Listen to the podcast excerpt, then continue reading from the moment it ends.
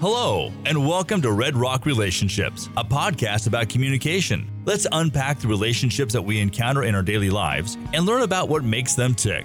And now, your host for Red Rock Relationships, Dr. James B. Stein. Hey, hey, hey, we are back with another episode. And I got to say, it feels like forever since we've done one. Um, here at DSU, we had spring break last week and uh, we didn't do an episode on Friday, so we're doing two this week. We got one here today on Monday, and then we got another one on Friday, so we're doing double duty this week. And then before we know it, we're going to be almost done with season two, which is very exciting for me uh, uh, because I feel like things have been going well. And uh, in the note of things going well, it is time to move on from our dark side conversation. We spent like three or four weeks talking about all kinds of dark side stuff. And now it's time to talk about kind of the aftermath of the dark side, or rather, one element of that aftermath. Uh, today, we're going to be talking about forgiveness, and we're going to be doing it with um, one of the gentlemen who literally wrote the book on forgiveness. Uh, I am very pleased to invite Dr. Vince Waldron onto the show. Vince, it's so glad to I'm, I'm, I'm so glad to have you here. Oh, I'm glad I could be here. Of course, of course. Um, so you are yet another ASU pride uh, poll that I have brought on. Uh, I've done almost the whole department now, uh, uh, faculty and grad students included. So now we're doing the West Campus. That's what we're doing. Now we've moved on. you're you're uh, branching out geographically. yeah. Yeah. So um, so, just like uh, with all of our other guests, uh, if you wouldn't mind sort of starting us off by just talking a little bit about your experience um, in the study of things like forgiveness, kind of how you uh, fell into the study of it, and uh, where your academic life cycle is at now. So, would you mind just taking a couple minutes? Yeah, sure. Sure. Um, I study forgiveness at ASU with several colleagues, including my good friend and colleague Doug Kelley. And I got interested in studying forgiveness because when I started doing research on forgiveness, you know, more than 20 years ago, I think my big question was like, what kinds of communication, you know, help relationships stay together for a really long time?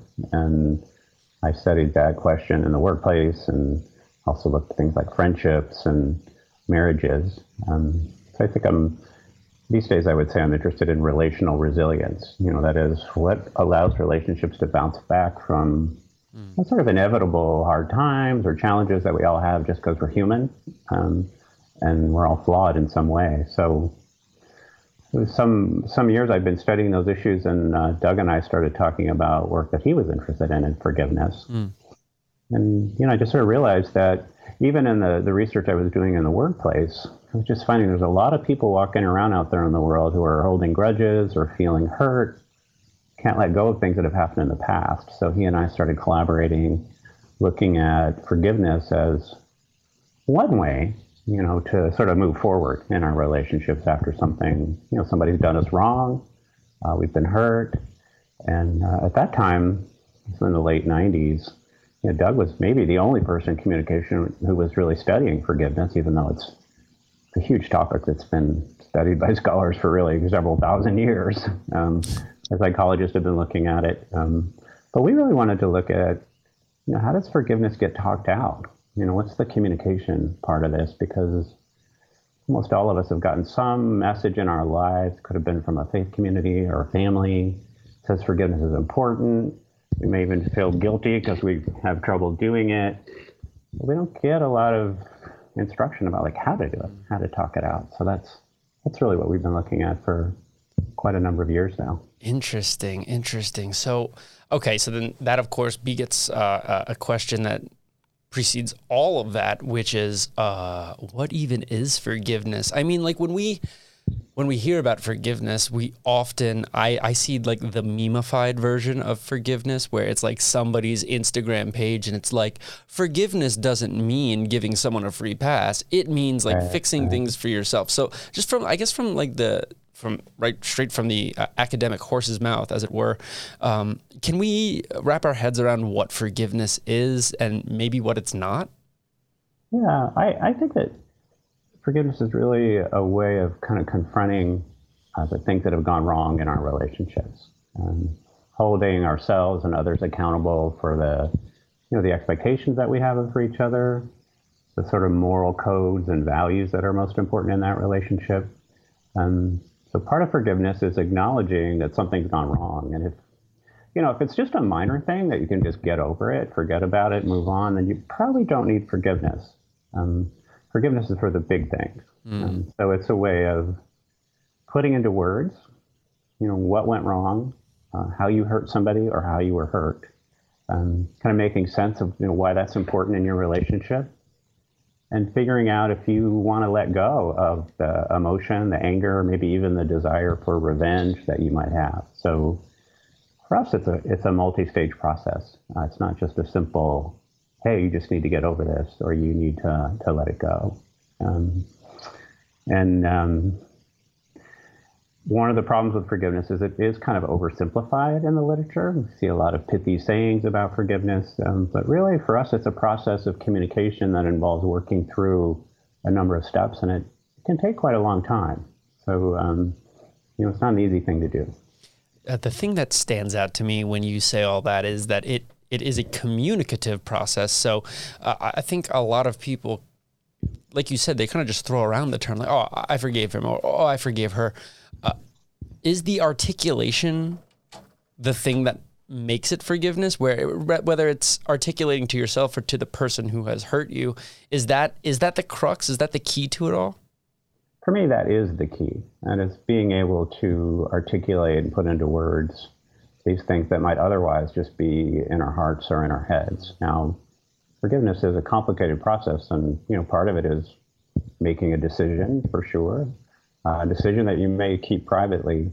But when we think about how it works out, you know whether it's at work or it's in your marriage or your family, it is something that needs to be talked out. Maybe that mm. conversation starts in your head. Uh, maybe it starts with a therapist or an advisor, but usually it's got to move to a place where you can talk about it. Mm-hmm. Um, if not with the person that you hurt or hurt you, but other people who can help you make sense of what happened and help you kind of craft a way forward. That all gets worked out in you know the way that we talk. Interesting. Okay. I like that. Now, the past few episodes on this show, we've been talking about lots of dark side stuff. And in last week's episode, we talked about uh, relational transgressions. And, uh, you know, we had Dr. Shabib on there, and she was fantastic in articulating the specific types of transgression that we encounter. Let's pretend like we've had somebody who, I don't know, engaged with a, a relational transgression upon us. Um, and we decide we're ready to forgive that person. Can you talk a little bit about some of the benefits that we might see if we decide, yes, I'm ready to forgive somebody? Are they psychological? Are they physical? Are they emotional? Uh, what are the benefits of forgiveness? Yeah, well, the short answer is yes. the research is really pretty clear that you know, if we can get to a place of sort of genuine forgiveness, and I would distinguish genuine forgiveness from feeling like somehow we have to be, we're forced to forgive or we should forgive. Mm-hmm. Um, but if people can get to the place where they have chosen forgiveness, the research is pretty clear. You know, there are psychological benefits. People who forgive seem to be less depressed. They're, set, they're less, um, there's less negative ruminating about the past. They, they score higher on measures of well-being. So the psychological benefits are really quite overwhelming in the literature, and there's at least indirect evidence suggesting that forgiveness is associated with some positive health com- outcomes, you know, like mm. physical outcomes, because inflammation markers in our bloodstream that are associated with you know poor health, high blood pressure. Um, some studies suggest that if you can forgive, even those things change over the long term. So, yeah, and it's so it's there's definitely these benefits that are related to health. Um, there's also uh, there are other benefits though. Um, sometimes forgiveness is just a way for us to feel better about ourselves, to be consistent with the values that we have. You know, maybe you've grown up in a culture that really values forgiveness, and you want to do it, um, but you've been a little been blocked because you haven't quite figured out how to do it. So a lot of times people will just feel like they're, they're more at peace. They, they feel more connected to the larger community. Um, you also talk about like a weight being lifted off their shoulders for sure. We make a distinction in our work, as most researchers do, between forgiveness and reconciliation.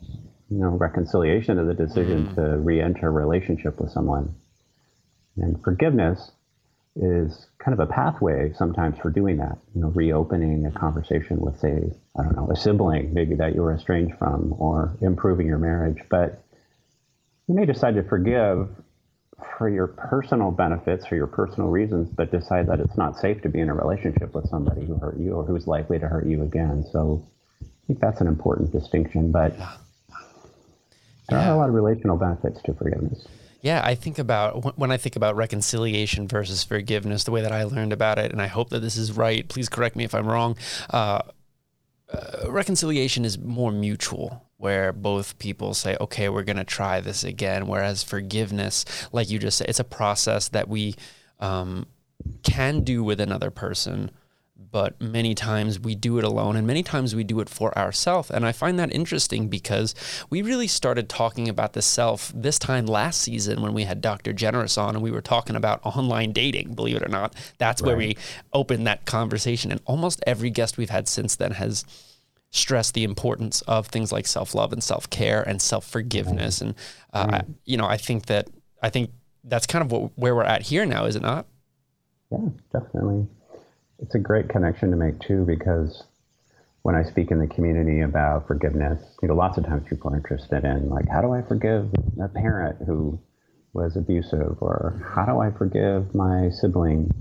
Um, but one of the most common questions we get is like, how do I forgive myself? Mm. Um, and uh, you know, forgiving ourselves is sometimes harder than forgiving others. Kind of strangely, we're sometimes harder on ourselves. Um, you know, one of the things that helps us be more forgiving is just recognizing that people are imperfect, right? That everybody makes mistakes, and actually all of us make serious mistakes at times. It's kind of part of the human condition, and when we mm-hmm. accept that, we can be a little less hard on other people because we're like, hey, they're human. Sometimes we have trouble viewing ourselves that way and saying, hey, I'm human. You know, I deserve forgiveness just as much as others. So I do think it's very linked to that idea about self care and uh, concern for the self. I think that's a really good point. A lot of self care going on here. Um, okay, something really specific that I want to get to um, is this idea of resiliency, which is a term that I had not heard being used in the study of relationships until I familiarized myself with some of the work that um, that you've done um, and some others. Can you tell me about what resiliency is and what is its role in terms of forgiving someone or, like you said, forgiving yourself? Yeah. Well, the notion of resilience really comes from the study of materials, material science. Resilient materials are materials that can kind of take a beating and then bounce back, you know, kind of return to their original form. So when we think about resilience in the in the realm of relationships, we're really talking about how it is that relationships bounce back when they've experienced adversity or difficult times. Um, and uh, sometimes not just bounce back, but we say bounce forward. That is, learn from these hard times and actually, you know, when you get through them, you feel like, hey, we're actually a stronger family, or we've got a stronger marriage, or a stronger friendship. Um, so, really, resilience is that bouncing back, that adaptive process, you know, making adjustments based on the past to, to get a better future. And forgiveness in our research is kind of a resilient strategy. Um, you know, when you're faced with a period of adversity, you know, you can either get stuck, kind of hold that grudge, keep replaying the past, or you can figure out a way to make some adjustments in your relationship, in your communication with this person. It may mean that you need to rethink your values and your commitments together and move forward. And when you do that, you may find that you're on better footing. You may find that you've got a stronger relationship and when we study families, for instance, we've been doing research on step families in particular lately. You know, we find out that we find that families that have forgiveness stories to tell, like a time when you know somebody lost their temper or somebody did something that seemed terrible, but we were able to talk it through. We were able to forgive one another. You know, we're a normal family that makes mistakes, and look at us, we're stronger now. You know, forgiveness becomes part of that relational narrative of strength um, so we see it as connected to resilience in a variety of ways, but one is just being able to tell stories of forgiveness as a way of getting through hard times. Wow. Well, I think I think that's very important because when we think about forgiveness, we often think about the transactional approach to it, right? Where it's like you did a thing, I have forgiven you for that thing. But what I'm hearing from you is that forgiveness is almost the final page of a of a book that we need to take the appropriate amount of time to write. Is that metaphor? Is that metaphor checking, or am I am I off? yeah, I love that metaphor. Um, I think of forgiveness as opening up possibilities, you know, instead of shutting them down. Mm. Uh, so to think of it as transformative and open ended, you know, it creates the possibility of us creating a different relationship, maybe in reinventing uh, the relationship that we have, um, and being different in the future and better. Um, so that's not really transactional. That's really transformational. Mm-hmm. Um, there is a certain kind of, you know, you hurt me, so therefore, you know, you need to apologize and I'll forgive you, kind of that sort of transactional thing. And the amount of the apology has to be enough to make up for the bad thing you did to me. Um, right. There is a certain amount of that for sure. We all have that. But forgiveness goes way beyond that. You know, it's a way of reshaping meaning uh, really it prompts reflections about like what do we want in our relationships and who are we going to be to each other mm. and that's i think that's the really cool part of forgiveness okay so uh, then this is all kind of building up to the final question that i have for you i'm picturing a scenario where uh, perhaps that transaction occurs but forgiveness does not so someone wrongs another person let's say with a relational transgression the offended person says you know, you hurt me. And the offender says, I'm sorry. And then the person who's been offended, you know, kind of thinks to themselves, well, you know, that's not good enough. Maybe over time they say, okay, I'm ready to forgive this person. And so when people reach that point, from a communication standpoint, how can we craft a message of forgiveness? Like, where do we even start? How, how do we get back on the topic with the person who hurt us? And how do we form the message that we need to deliver to let that person know that he or she is forgiven?